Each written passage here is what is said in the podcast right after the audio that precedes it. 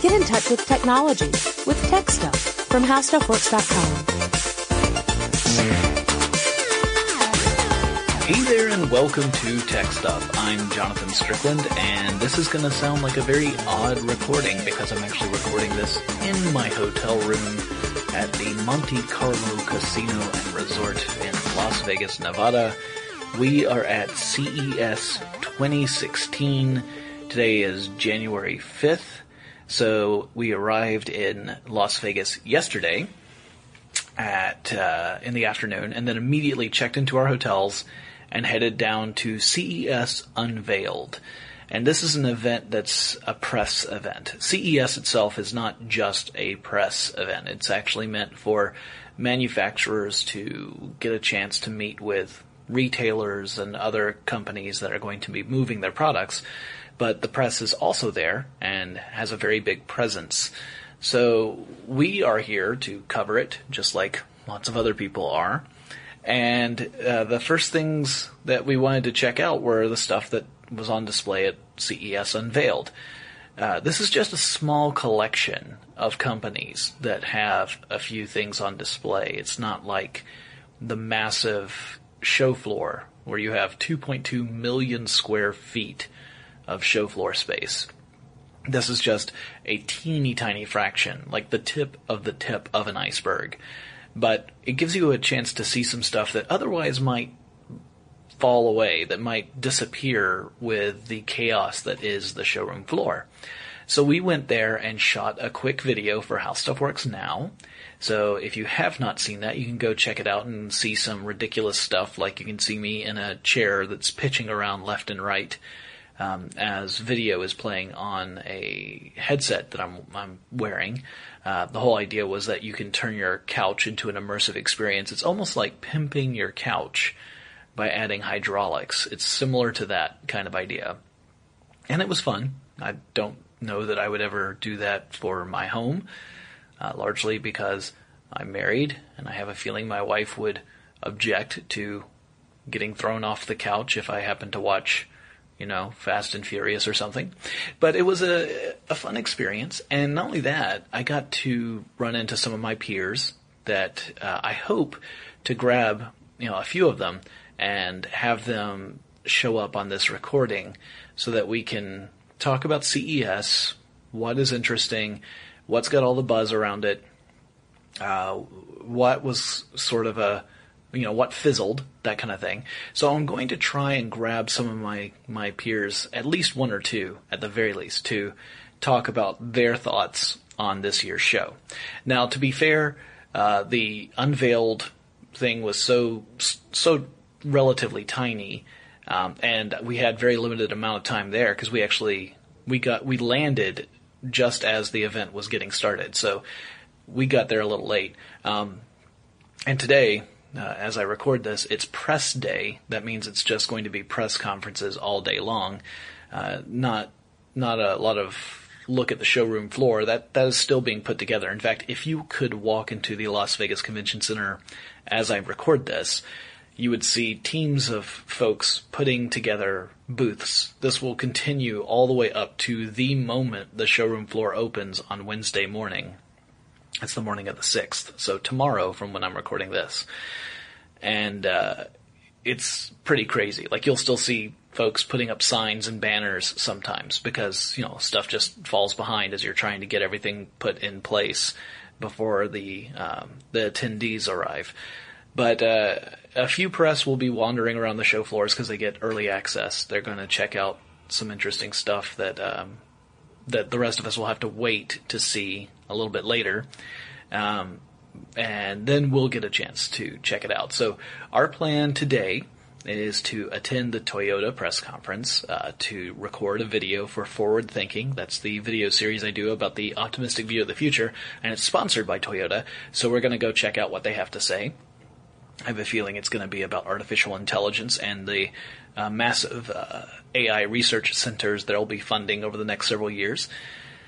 And then uh, that's pretty much it for today. That's the nice thing is that on press day we don't have a whole lot that we're going to do other than research the other announcements that have been made so that we know what kind of stuff we want to look at when the show floor opens on Wednesday.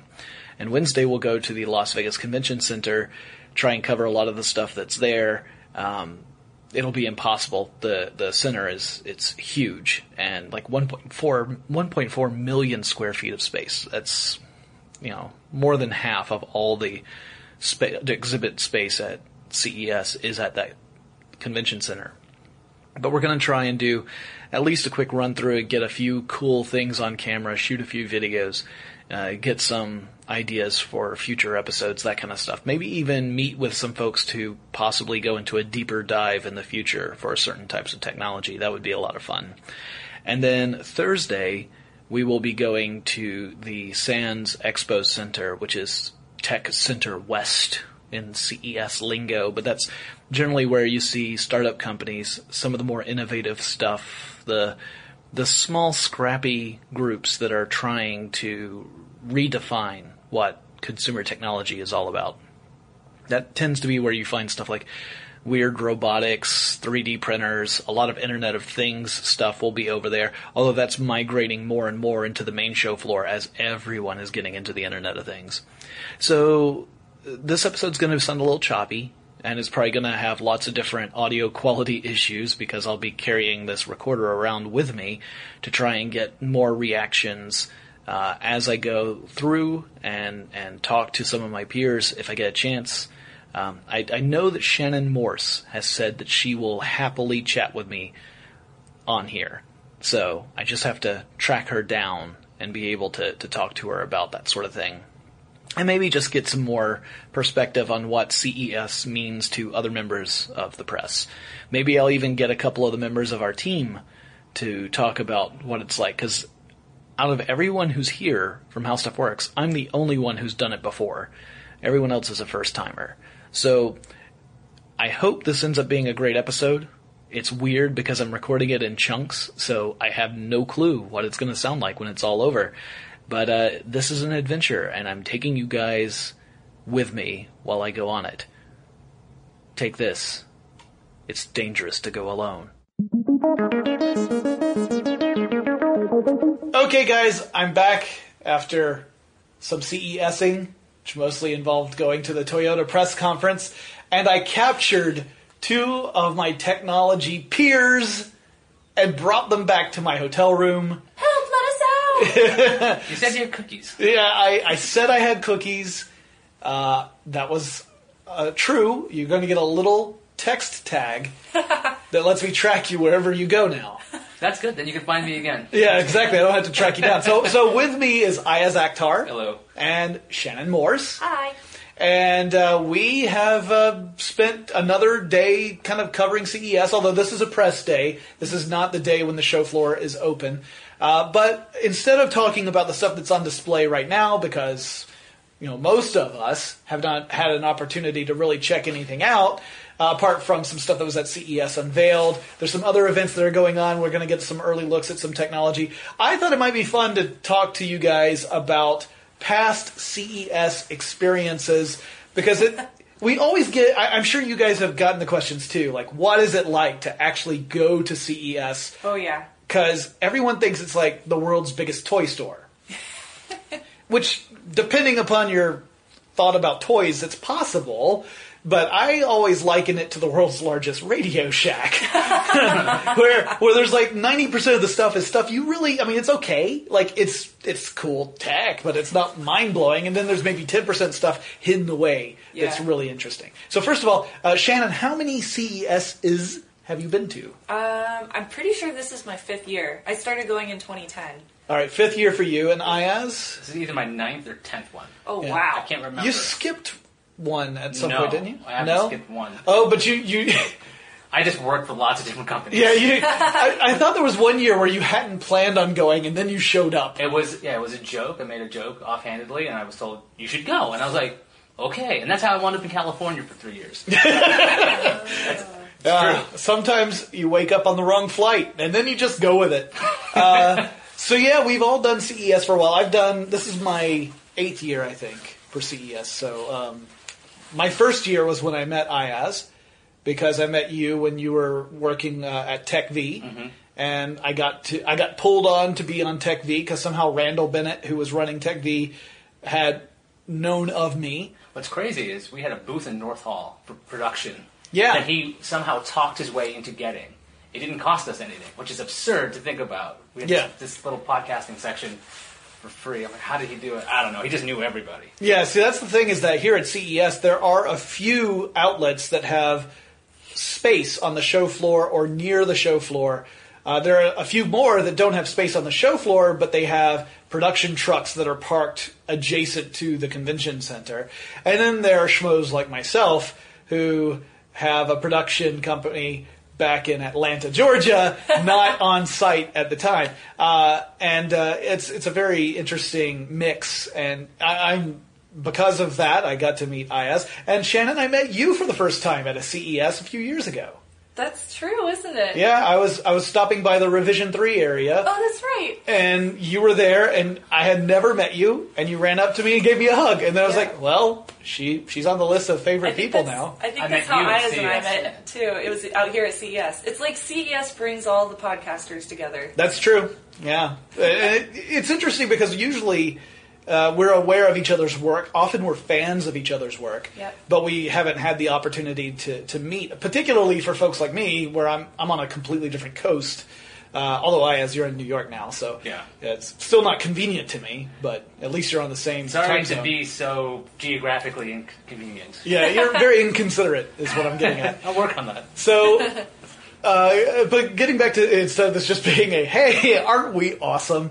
Uh, podcast, I wanted to ask you guys if you had any particular CES memories, things that it doesn't have to define CES for you, but something that you associate with CES. It could be a great memory. It could be this is the weirdest thing that's ever happened to me. It could just be, well, here, here's something interesting that would not have happened anywhere else. Any of those. Shannon, I'm going to go with you first. Me first. Okay, so my first year was back in 2010, and it was also one of the very first years that I was going full time with Hack 5, HAK 5, which is my main show. And for me, I was still extremely nervous, very self conscious, but I was basically being thrown into CES, like all hands on deck. They were like, hey, guess what? You're going to be doing 47 episodes. That's Yeah, fun. You know how that is. Yes, I do. 47 episodes within the time frame of like four days here at CES. So me and my co-host were pretty much dead by the end of the week. Both of us got sick for like a week. Yeah, C- CES plague is a real thing. It's a total real thing. Bring lots of hand sanitizer. yeah, be you my might want recommendation to for might want to put it in a in an atomizer and spritz yourself Yeah. with it occasionally. But I, I think I'll always remember that first year because it was it was like the year that I met Ayaz, and it was the year that I met Tom Merritt and a bunch of other podcasters who I looked up for, to for a very long time. So for me, it was a great introduction to them and being able to watch them like face to face how they interact with the camera and how they are like excellent public speakers. So it it helped me grow my own abilities on camera, and it helped me not be so self-conscious whenever I was in front of the camera. Um, so every time I come back to CES now, it's always great to see them again in person and be able to interact with them now. And now they watch my stuff too. So it feels almost like a family reunion for me. Like we're all, like you said, we're all fans of each other's work. Yeah. Yeah, no, it's it's the best. Like I, I met Tom Merritt for the first time at CES. Yeah. And Molly Wood, and uh, I, I met Randall in person for the first time at CES. He had contacted me uh, via the internets. The internet. Yeah, so I mean, it's it, really most of the the folks in our space that I have met personally. I my first interaction was at uh, was at CES. What Yeah, about you. Ayaz? Oh, there's a lot of them. I'm like, which ones haven't you heard yet? Uh, Well, well, my listeners haven't heard any of them. Well, so- the, the, my first year, I'll talk about that one. My first year, I was uh, coming in with a company called Gadgetell. I was their new editor. I just finished school, and they gave me a job. So I said, okay, fine, I'll run this site, which was great. Uh, and they brought us in, and I was stuck in the press room for like the week, and it was driving me nuts because I'm like, why are we even here if all we're doing is press releases? Because we're rewriting press releases, we're not even getting photos. I'm sitting in here, we're doing this all day. But they're like, don't worry. At the end, we're going to go to the parties. We'll always go to every party. I'm like, okay, okay, fine. You know that that's that sounds like that that'll work. I mean, we worked till like midnight certain nights, and we stayed up. But by the way, at the very end, we went to like a Lenovo party, I'm like, I'll be good. I want to be able to wake up nice and early for my flight and be all right. So I'm like, okay, I will o- only order this specific beer. If they have it, I will get it, and if they don't, I won't worry about it. Because everyone is like, it's like all this peer pressure. It was really weird. Like, I'm like, we're all adults, but why? I'm like, get a drink. And I'm like, all right, cool, all right, fine. I'm gonna have a Chimay Blue if they have it. Now, Chimay Blue is this Belgian beer, and it's really good, but it's kind of expensive. So I'm thinking, there's no way they're giving this out at this party because it's kind of rare or rare-ish. So I go to the restroom and I come back, and everyone at my table has a little bottle of Chimay Blue, and I'm like, "Oh no, they have Chimay Blue," and they're like, "This is great. Have you tried this?" I'm like, "Yeah, that's why I picked it." To the point where people at other tables saw that we had it, and they started bringing out cases of this stuff that they have had, and they're all shrink wrapped. And I'm just like, okay, so this is happening. I was, I didn't even think of the concept of of free stuff. You know, like, I'm like, I'm just working like crazy. I'm like, wait, do I have to pay for any of this? Because like that's like thirteen dollars a bottle. And I'm like, you're just giving them away. I'm like, okay, I can do this. That was a very odd one, but that I was only with that company for a year, and it got sold, and then I quit and went to Techie, um, where I met you. And you, I met somewhere else. I think I met you. It was at a bar. It was at a bar. Yep. And Sandy, Eric I Sandy was there. I don't know how I remember that because I was drunk. It was Eric Sandine was there, and we had we had quite the conversation. It was Yeah. relatively fun. Yeah, it was very fun. Eric Sandine uh, and Ayaz and I do a show called Podcast Without Pretense. So uh, I met Eric because he was working with Tech V too. I met him at the same time I met Ayaz, and uh, uh, it's it's funny because we've the three of us, Ayaz, Eric, and myself, have have been part of some shenanigans in Vegas. Not we didn't set out to break any rules. Oh no. we had the best of intentions. No, we were we were walking outside um, in Vegas, which which you can only do for so long before you start to give up all hope. Because everything in Vegas is further away from you than you expect it, It to looks be. so close, but then you realize that everything is just feels like miles away. Yeah. So we had come up with a brilliant idea of let's cut down on some of this walking by using the monorail. And the monorail runs through several major casinos along the strip. And uh, the only problem we had was that we were outside and the monorail stations were all connected to casinos. And we were following the monorail tracks, which are elevated. You know, it's not like we were in danger of getting run down by a monorail, which would have been tragically hilarious.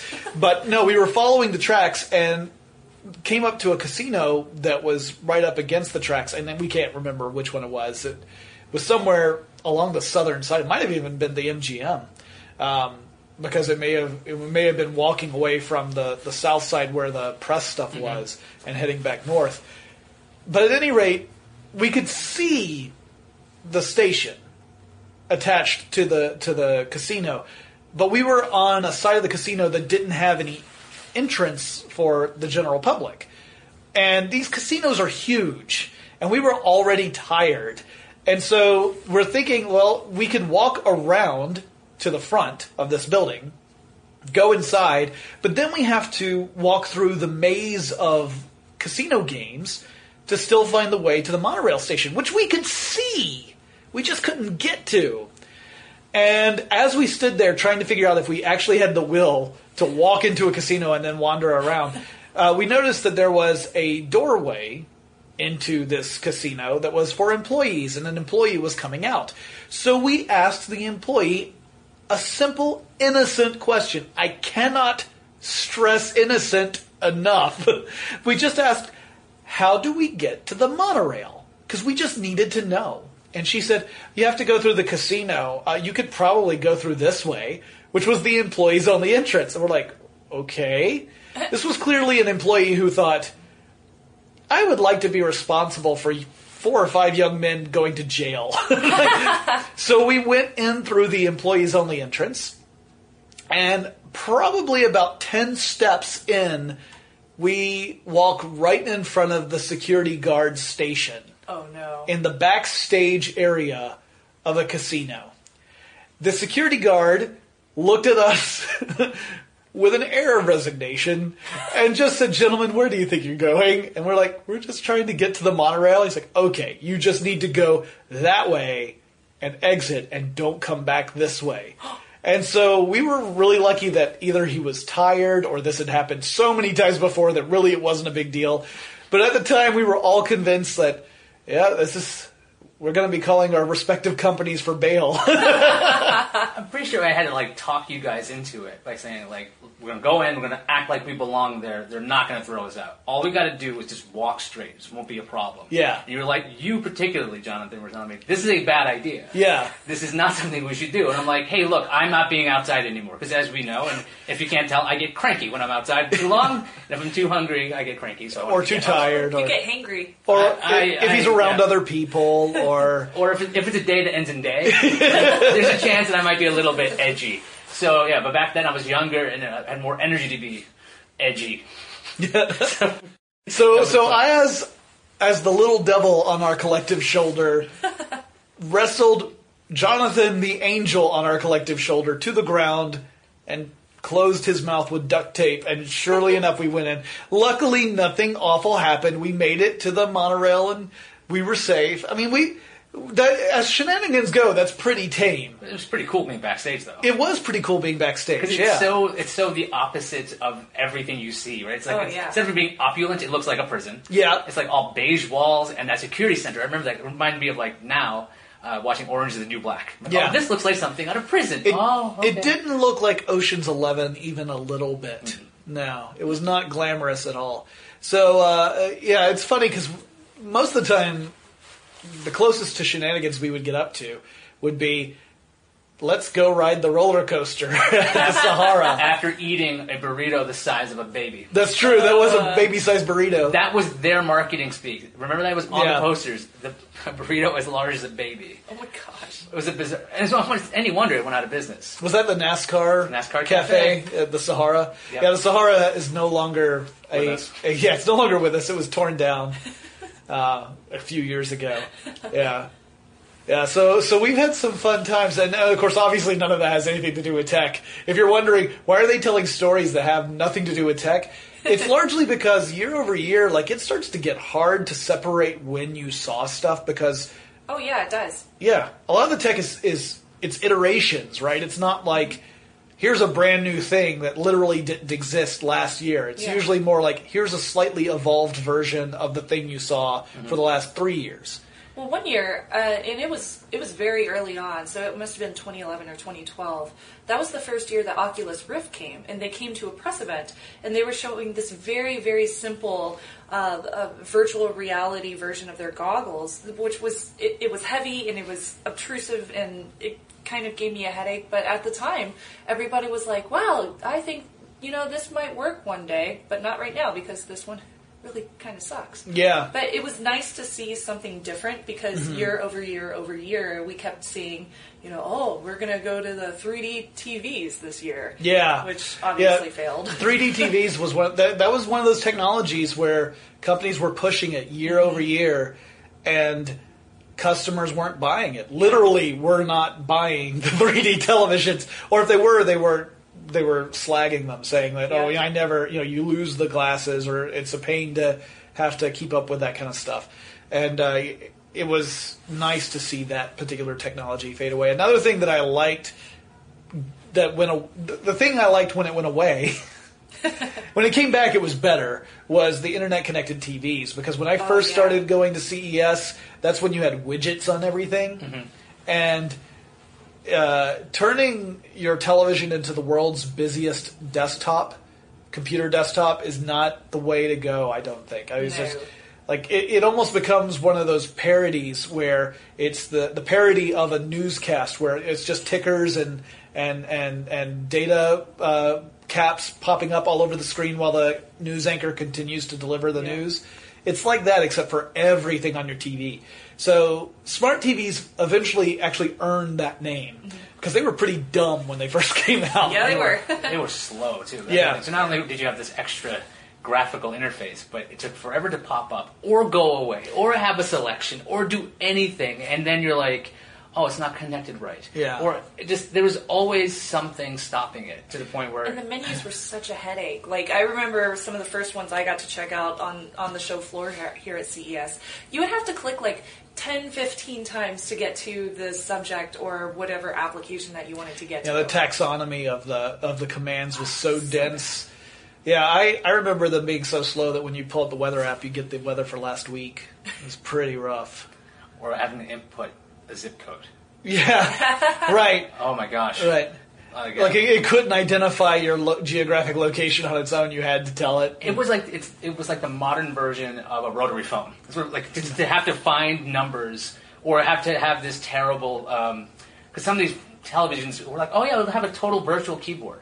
So instead of being able to use the buttons like one, two, three, four, Yeah. you actually have to go select the things. Right, and anyone who's like that reminds me of the interface for the Xbox, right? Whenever you have to type something in, Yeah. if you don't have one of the controllers that has the little keypad that goes with it, or you don't use SmartGlass or something along those lines, you're using the controller to highlight each individual letter, and that's not not a whole lot of fun. Yeah, I- it's not like they they were fundamentally broken; they just weren't ready yet, and we've seen that a few times at CES where technology was displayed, and you could say there's something to that, but it wasn't quite ready. I mean, I remember several years ago seeing uh, a, a tablet PC hybrid for the first time. oh yes. and uh, the very first, I can't remember the name, of it was the X1, something like that? Lenovo. They Lenovo. And, and, and it was part Windows, part Android at the time. I Yes, think. yeah, Oh no, maybe it was in a Splashtop. It might not have been Android yet, but they had something Yeah. that you could tear apart, and it would be a tablet one way and a laptop the other. But this is before Windows or Microsoft pushed for Windows 8. Right. So this, so you had essentially uh, Windows 7 for the PC mode. When you detach the screen and turn it into a tablet, it's change, it changed operating systems. So that was kind of interesting, like a very interesting concept. And I remember really being intrigued by it when I saw it on the show floor. I thought, what a what a cool idea, especially since they were really working hard to make sure all the apps and programs that were shared across the two platforms were cross-functional. So if you were to start a document in one, you could pull up the, the software in the other and the document would still be there, you know, which was a great idea. It just was one of those that never quite made it out of that prototype here in the United States at least. because they wanted to redo it with Android at some point, and there was. I just remember all of the weird Splashtop interfaces. Do you remember that? For a Yeah. lot, for the lightweight operating system that would load before your regular operating system would Yeah. load. So Yes. You could do work while you could instead of wait for the loading time. That's like pre SSD days. Yo, dog, I could see that you wanted to, to, to, to word process. So now you can word process while waiting for your word processor. I just remember that idea. I'm like, this would be so great on an air like an airline flight. Yeah. oh yeah. I can just quickly load this up, and it won't eat up a lot of battery, and it'll be great. Yeah, those I are the one. that was the netbook era. You know, netbooks before we got to ultralights, which uh, I guess are still a thing, but I don't ever hear it being called that anymore. I mean, that are the, like they're the laptop now. yeah, That's that's that's just what it is. And yeah. there's like there's modifiers for the other stuff. Like it's a gaming laptop, which is code for it's freaking heavy. you'll need you'll need a uh, you'll need a trolley to move this around. yeah, uh, I think of some of the other tech that I saw that never really uh, made it out, at least not in North America. Before we started recording, I, I mentioned like, do you remember the LG smartphone watch that uh, when it debuted? That was early too. That might have been 2009, 2010, something like that.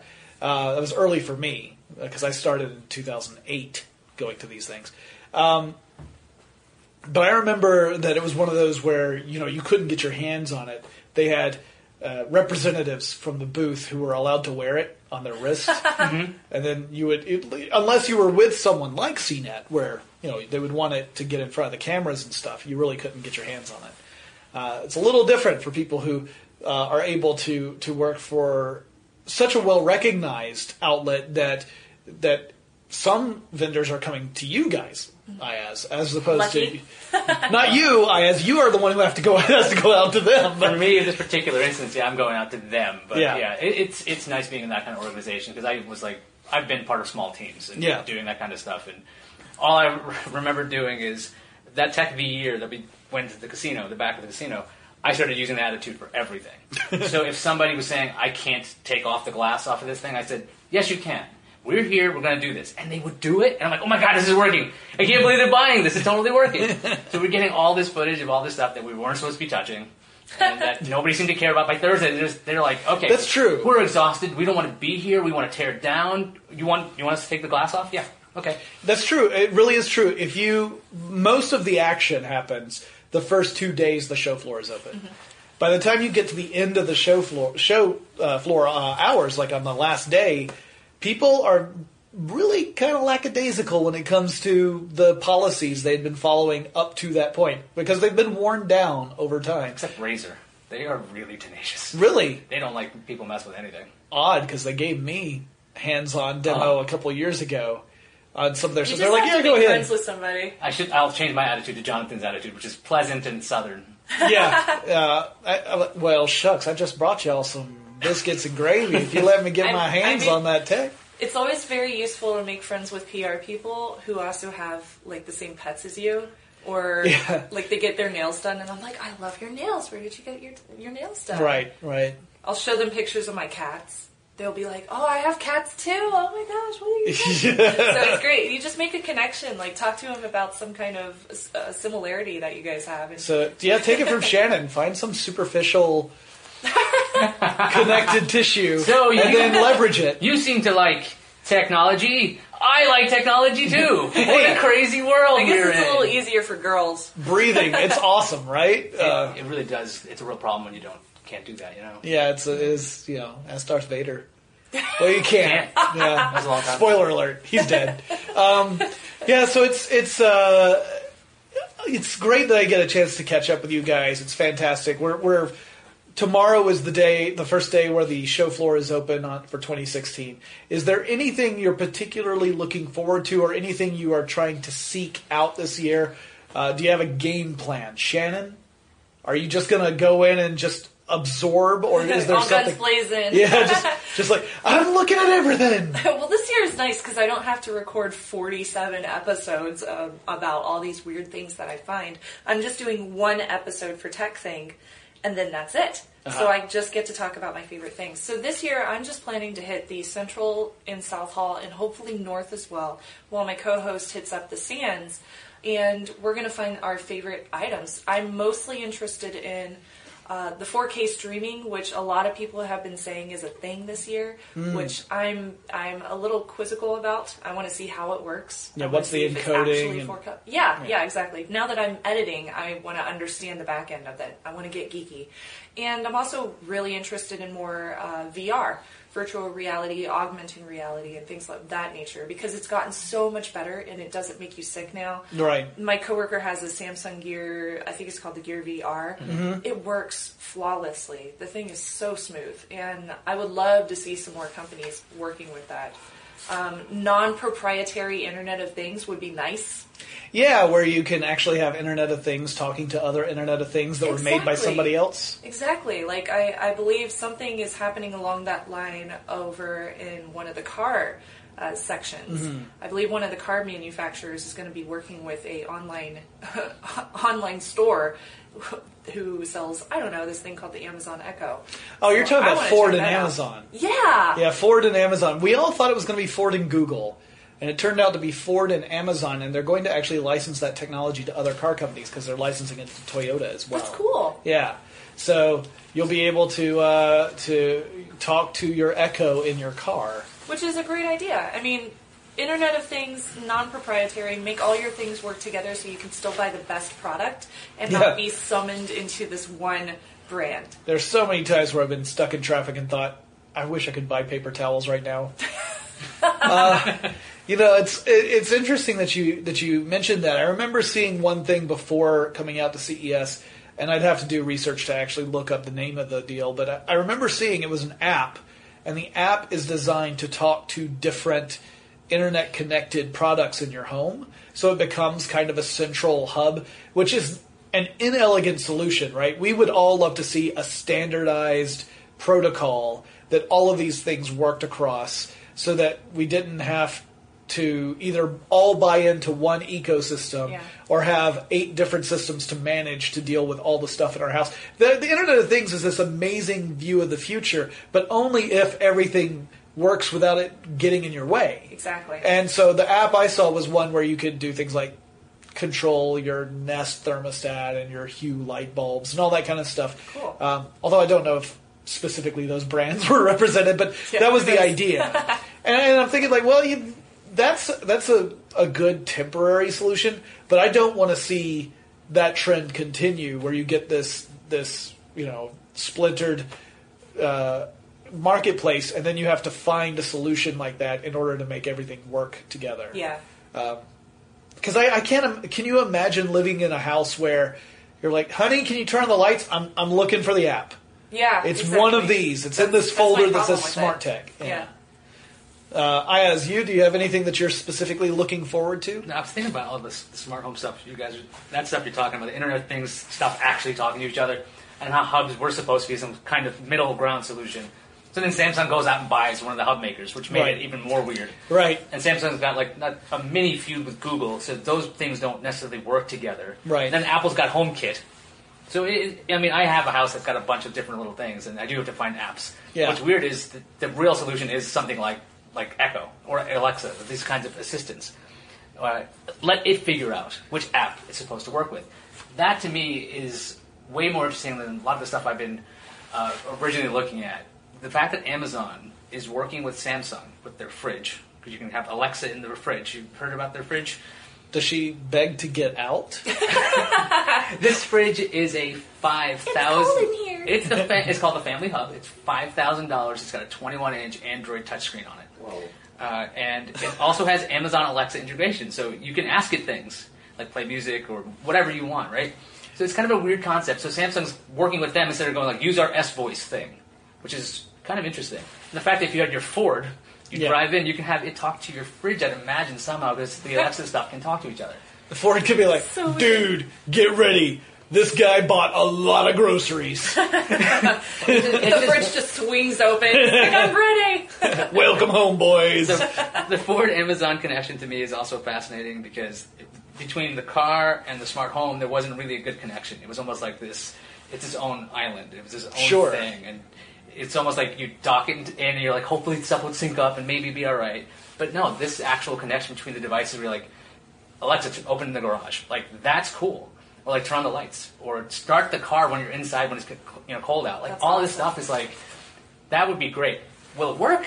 Most of the time. Will Well- it be secure? Hopefully. Yeah. Oh, that's a big question right there. Yeah. That's an excellent thing. question. But yeah. Uh, it's one of those that we uh, that we are becoming increasingly aware of, especially in the wake of demonstrations such as the uh, the terrible demonstrations that befell Jeep. Oh yeah. that was funny. Yeah, that, it's funny if you don't own a Jeep. Yeah. I know? thought it was funny. uh, but yeah, it's it's uh, it's a it's a different it's a different approach to technology. It's a different world, uh, one that has new concerns that come up, but the potential is really cool to to in the case of refrigerator, literally so to allow uh, you to have this kind of interactivity and and um, added functionality that you know normally would just be a simple appliance and like even even stuff that is now telling you how much energy it uses uh, giving you that feedback immediately so that you can adjust your lifestyle if possible. I mean sometimes you don't have that flexibility but if you can then you can end up conserving energy and thus saving money. Like especially in markets like california and hawaii that's a big deal. I mean Yeah. you, your, your surge pricing can be pretty expensive at peak times. So that's you know we're seeing more of that. We're, it, it's really a lot of it's all about data still. It's all about either giving data back to the user so that you're getting a, an ability to quantify stuff that you couldn't before, or it's about data interacting between devices so that you have this kind of seamless, magical experience as you go through your your home. You know, whether it's music following you around through the house or your lights turning off when you leave the room, whatever it may be. And uh, I love the direction it's going in. It's still very splintered, and uh, it may turn out that the way we get a standard is just that someone makes a system that works so much better than everyone else's that it becomes the de facto standard. That's a possibility. It's not something that people willingly enter into. It just Yeah. happens by by competition. Uh, I- also, there's, sorry, there's also lots of issues when it comes to education because Sure. remember there's there are a lot of standards to get audio and video to different components in a house, and it's open sta- DLNA. You can have DLNA, and nobody really educated anybody about that. Mm-hmm. Right. Apple has AirPlay. People are like, oh, I get this. It totally works. It just works. It's like a variant of the same technology. So the fact when smart devices started coming out, or Internet of Things devices, and there was these giant consortiums, and you'd see all of these names, and you'd see, and you're like, great, but they're missing the Google one and the Apple one. As long as that keeps going on, we're always going to have three apps. Yeah. Which is, I think, at a minimum right now. That's that's a fair point. I, I tell you the one thing that uh, I'm really looking forward to seeing because I still don't know if it's really real or not is the the Faraday electric car. Because it, it seems like people are still kind of referring to it as vaporware because the, the concept that's out there is purely like this is like a prototype concept type vehicle. The company appears to have emerged from nowhere.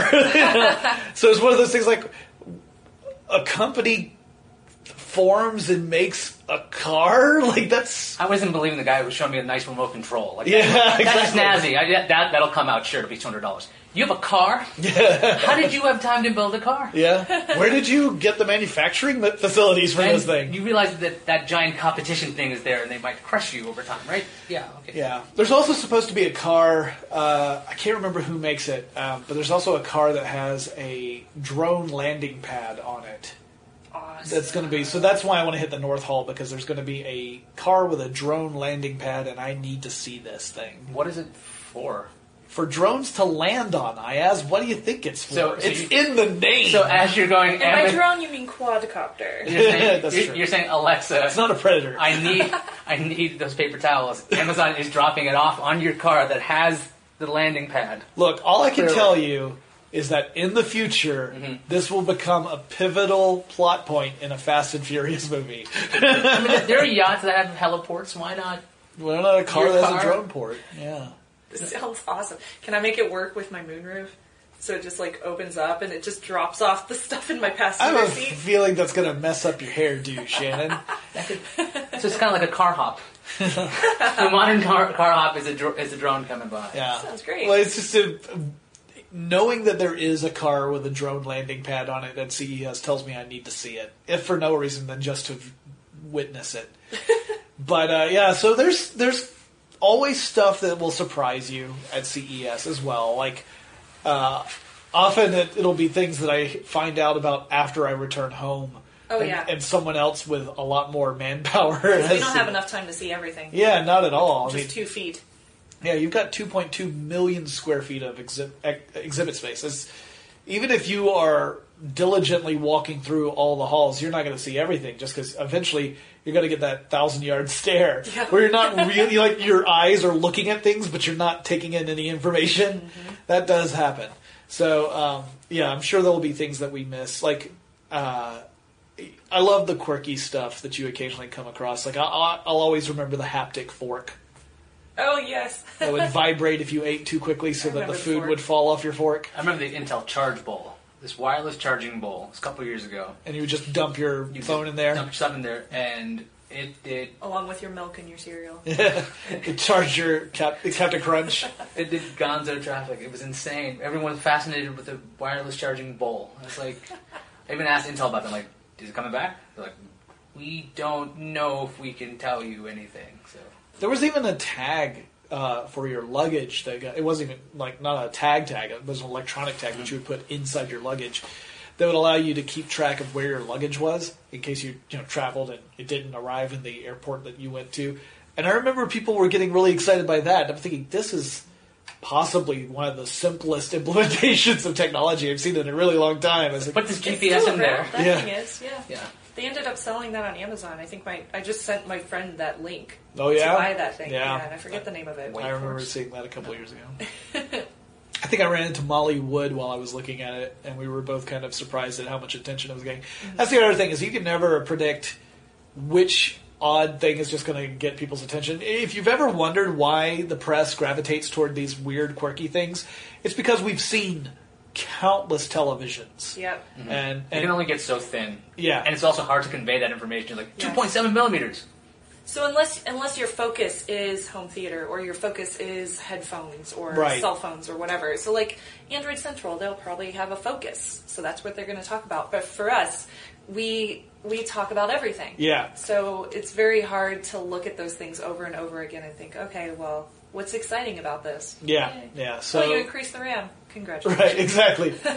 it does the things it did before more better now. Yep. So yeah, that's That's essentially the gist of many, many people saying something. Yeah, yeah, pretty much. So, at any rate, Ayaz, Shannon, uh, thank you very much. I'm going to loosen your bonds so that way you'll be free to go after I've kidnapped you to force you into this episode of TechStuff. as long as we still have cookies. We, the cookies, you're going to get that text tag before you leave, trust me. It's going to hurt a little bit because I actually physically attach it to the top of your ear. All right, uh, kind of like, you know, catch and release.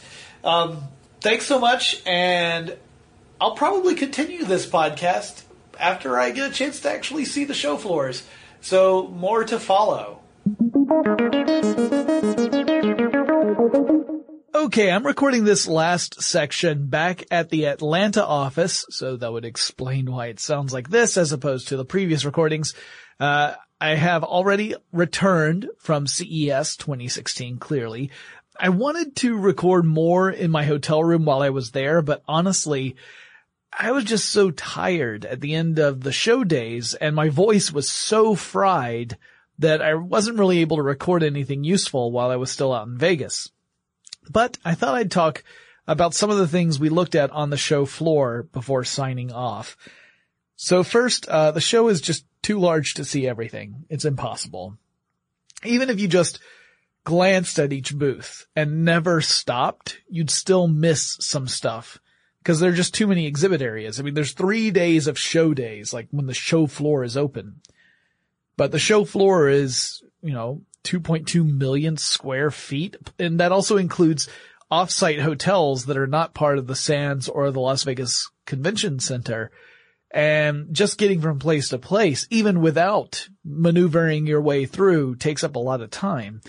And there are just too many booths. So we went into CES with kind of a general game plan and we stuck to it about as closely as we could with a couple of exceptions. We weren't able to see any uh, VR, AR stuff, and we weren't really able to explore the drones stuff because we ran out of time while we were exploring.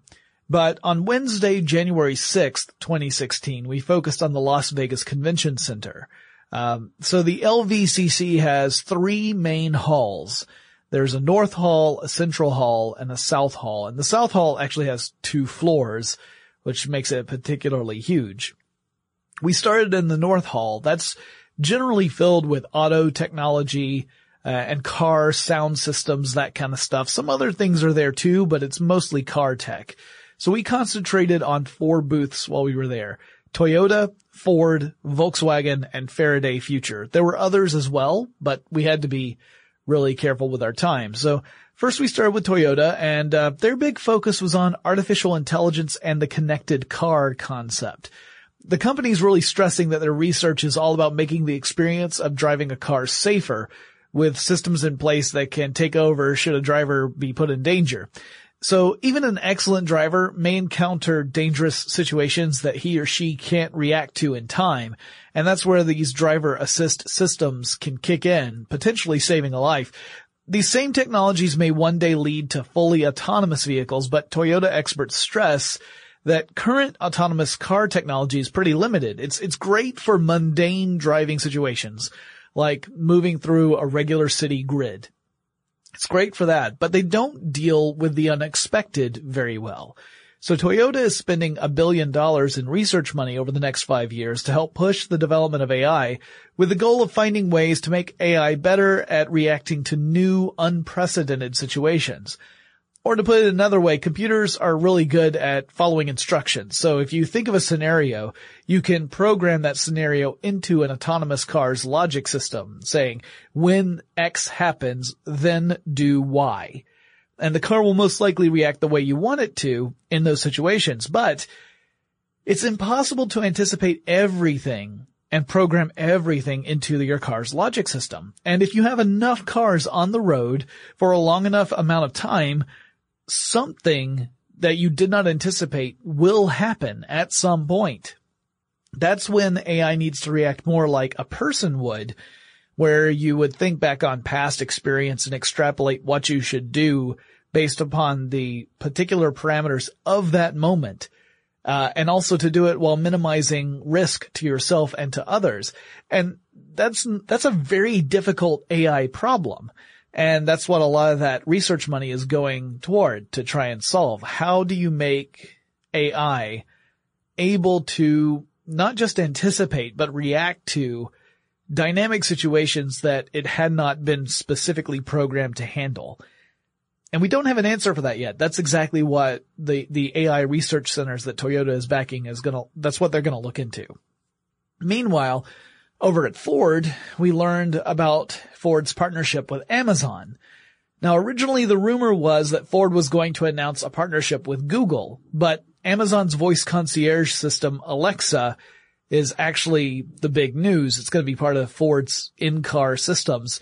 And it will actually allow you to synchronize your car with your smart home, allowing the car and home to kind of work together. So imagine your garage door is communicating with your car, or you could just tell your garage door to go up while you're driving your car and it goes up. That kind of stuff. Or even being able to have your car alert your home when you're coming into the uh, driveway so that the thermostat adjusts so that, you know, the house is going to be comfortable shortly after you get inside. That kind of stuff, you know, sort of this concept of the connected future where everything is more convenient. But it could go even further than that. You could also, while you're in your home, tell Alexa, start the car and in your garage or in your driveway, your car starts up and the climate system kicks in so that the car is nice and comfy by the time you get out there. That could be really useful on a very hot summer day or a very cold winter day. You could get your uh, car started without having to pop outside the house. That's kind of neat. Also, you would even be able to use Alexa to maybe get updates about your car's status. So if that check engine light comes on, you might even be able to ask Alexa, hey, what's wrong with the car and get an answer, which would be nice before you take it into a mechanic, right? Uh, meanwhile, Volkswagen was showing off its electric concept van called Buddy, B-U-D-D dash E. Uh, or as Pauly Shore would say, Buddy. And I probably lost everybody. If you know who Pauly Shore is, give me a shout out on Twitter TechStuff, HSW, or at John Strickland. I once saw him on a beach in Maui. Anyway, back to Volkswagen. This concept vehicle design was pretty cool, little, little funky looking, a lot of interesting lighting and all this kind of stuff. But there's no guarantee we'll ever see anything like it actually hit the road. It is, after all, just a concept. Uh, it's also no surprise that Volkswagen showed off electric vehicle technology in the wake of that clean diesel scandal that broke in late 2015. Now the question is, will electric cars help repair the damage done to Volkswagen's public image? Personally, I'm not sure. It was a lot of damage done, but at least the company is trying to do something. Now I will say that I thought this particular car design and the features that it had were really cool had some interesting stuff. Like you could have a, you had a platform where you could do wireless inductive charging for your electronics. So if your phone can accept wireless inductive charging, you could just lay it down on this platform and it would charge through the car. It's not exactly brand new. Other vehicles have had this, but it was cool to see. It also uh, included a connected car concept. So similar to Toyota's strategy where you want to have your car communicate and, and Ford's strategy too, where you have your car communicate with the smart home and with other vehicles. It's, you know, kind of the way the future is going. And speaking of the future, there was Faraday Future. That was one of my favorite booths to stop at on our trip. We went to a lot of different booths at CES. But this one in particular was interesting mainly because it was so mysterious leading up to the show. Faraday Future is the company that's kind of like what would happen if you smashed up an internet startup with an automotive industry company. That's what you get with Faraday Future. And no one really knew a whole lot of details about the company leading up to CES. It was just kind of, you know, this, this mysterious entity that was supposedly going to show off a car. And that car ended up being the FF01 concept race car. And that looks like something that came out of Tron or Minority Report, uh, or even Batman. It's a really weird looking race car. But really that was just a design to grab attention. It wasn't that Faraday Future is all about producing race cars. They just, they use that as a way of pulling people into the booth to explain what their philosophy was. And that philosophy is that Faraday has created a modular design approach to building vehicles. They actually have um, a modular means of putting batteries together. So instead of like a, a giant battery, think of like a series of batteries. And depending upon what your car needs to do, uh, they can modify the foundation to have the amount of batteries appropriate for your car. So for example, an SUV that's going to do a lot of off-roading is going to need more battery power to generate the power needed to actually do those kind of things. Whereas a subcompact car wouldn't need that much battery power. So from the design phase, they could say, well, this, this is how many of our uh, battery units we're going to include. They also had a modular uh, drivetrain approach so they could have different style drivetrains on vehicles. And, uh, they could also create autonomous vehicles. They could include autonomous, uh, technology, sensors and, and drive systems in any of their models. So in other words, they've created kind of a base and that base can serve as the foundation for any type of vehicle, whether it's, you know, an SUV or a van or a compact car or a race car, whatever it might be. So, uh, it also gives them a lot of speed when they want to speed in development, not, not vehicle speed, but the speed to actually go from design to building a vehicle. In fact, the FF01 went from sketch to built out car in 18 months, which is incredibly fast in the automotive industry. So that was really exciting to actually see this kind of disruptive technological approach to the auto industry. I'm hopeful that, uh, that this will have a big impact.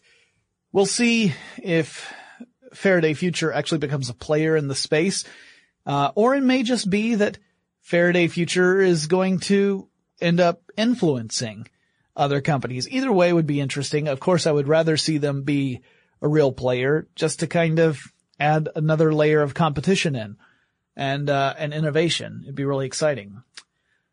At that point, we then moved over to the central hall of the convention center, still on Wednesday, January 6th right now.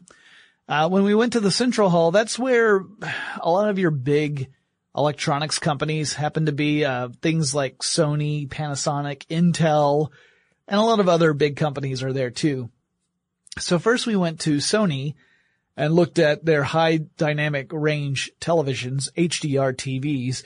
I actually do a video where I explain what HDR is and why it's important and why even if you have an HDR TV right now, you may not have a whole lot to watch on it. So keep an eye out for that video. That's going to come out on now.howstuffworks.com in the near future. We also looked at a fridge from Samsung that has a uh, manufactured suggested retail price of around $5,000. It's a smart fridge, uh, in the sense that it's connected. It's got lots of different interesting features. It has cameras on the inside so you can get a quick look at the inside of your fridge even if you're not home, which could come in handy if you're at the grocery store and you're thinking, gosh, do we have any milk left? You could actually look inside your fridge and find out. Uh, it also had a 21 and a half inch screen embedded in the door. Uh, it was really an impressive piece of technology. Uh, I'm not sure that I'm ready to, to spend about $5,000 on a fridge, but, uh, it was, it was interesting to see those kind of features worked in. It also was a very different philosophy from another company we would see the next day, which was Whirlpool. Uh, but we're, we've got a whole video coming out about the connected kitchen. So keep an eye out on now.howstuffworks.com for that. That'll be coming up soon as well. Uh, then we went over to Intel, looked at some of the technology there. Intel, of course, is mostly known as the company that makes the stuff that makes other stuff work. So when we go to Intel, you see a lot of cool stuff on display, but these are all products that are the result of partnerships with other companies. Intel provides the microprocessors or the other technology that allows it to work. So we got to see things like a Robo Butler that's a personal, uh, transportation device, essentially one of those wheeled skateboards that are often called hoverboards, but it could be converted into a robot butler, which is kind of cool and very cute. It was a very cute robot. And we also saw um, connected bicycles. We saw a dress that reacts to a person's adrenaline levels. So the dress would expand when adrenaline levels would increase and it contracted when it decreased. And, uh, kind of similar to the spider dress that we saw last year, uh, which was fun. So we took some footage of that. It was, it was good to see. After all that, we moved over to the South Hall. Keep in mind, we probably saw maybe 15% of the central hall. Uh, it's just, that's how it goes because you're running from, from place to place to get your videos in. Uh, you're going to miss out on a ton of stuff. So there was a lot of stuff on display in the central hall that we just didn't see. But we made it to the south hall, which pretty much hosts a, a big collection of different stuff, including things like VR, AR, drones, all the stuff that we weren't able to see. But we did get to see some really cool things. We got to go to Kodak's booth and check out their brand new Super 8 film cameras, which is great. Kodak is bringing film back. So the Super 8 millimeter camera is a classic. That's something a lot of filmmakers worked with, with back when they were kids. Um, I used to play with a Super 8 camera back when I was a kid. Uh, my dad owned one and I got to play with it. Well, Kodak's bringing it back and pairing it with modern technology. So when you buy one of these, uh, when you buy a cartridge of film, the uh, cost of that cartridge isn't just for the film, it's also for the processing fee.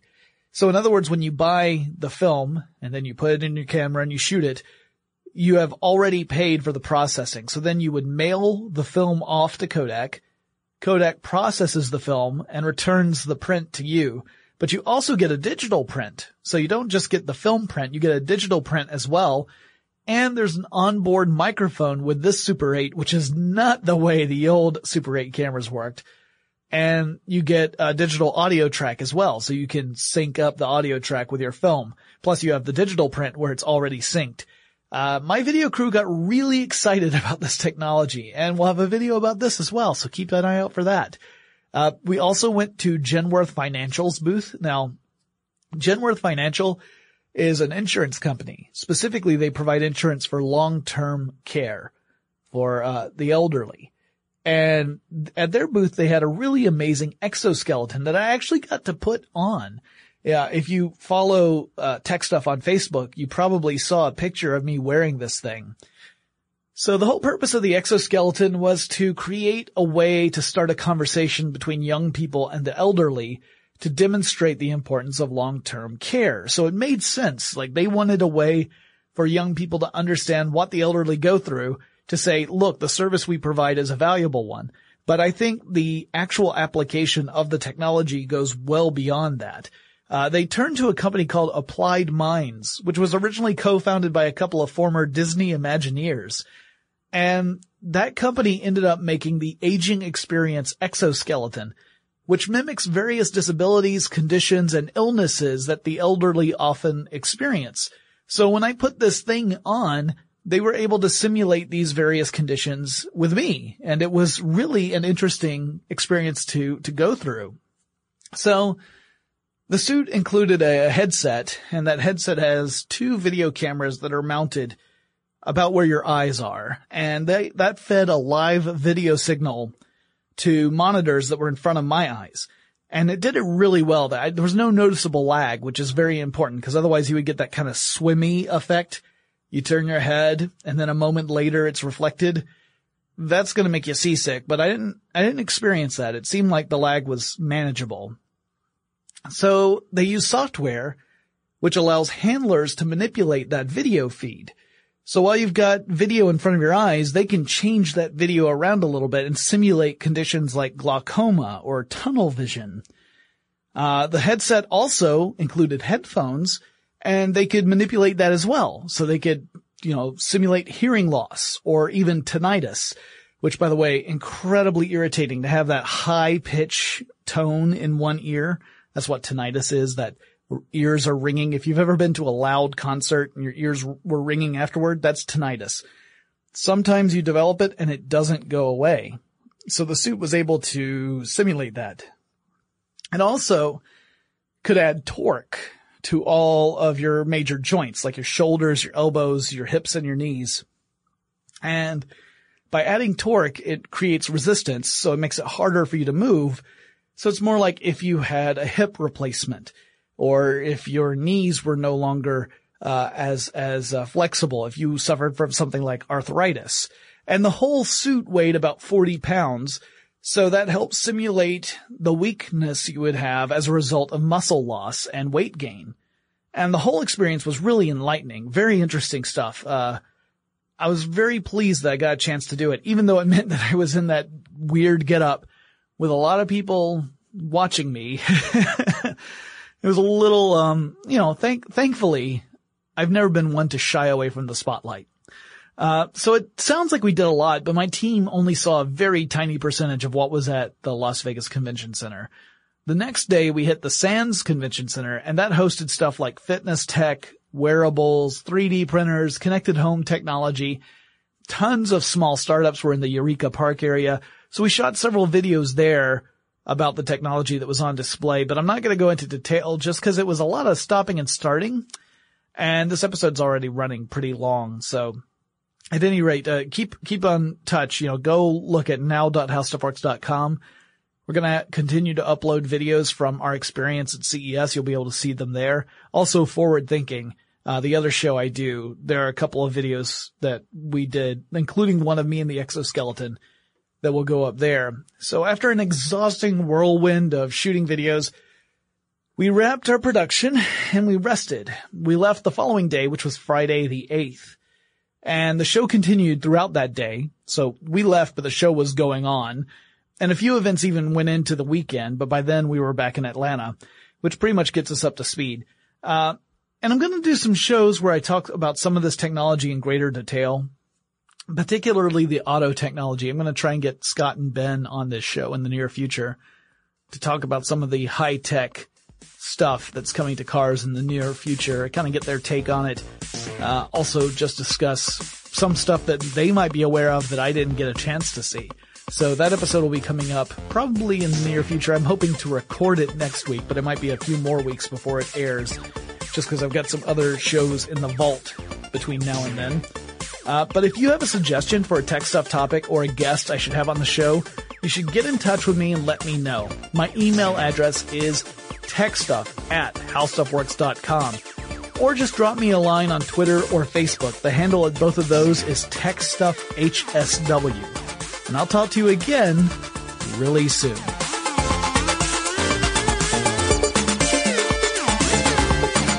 For more on this and thousands of other topics, visit howstuffworks.com.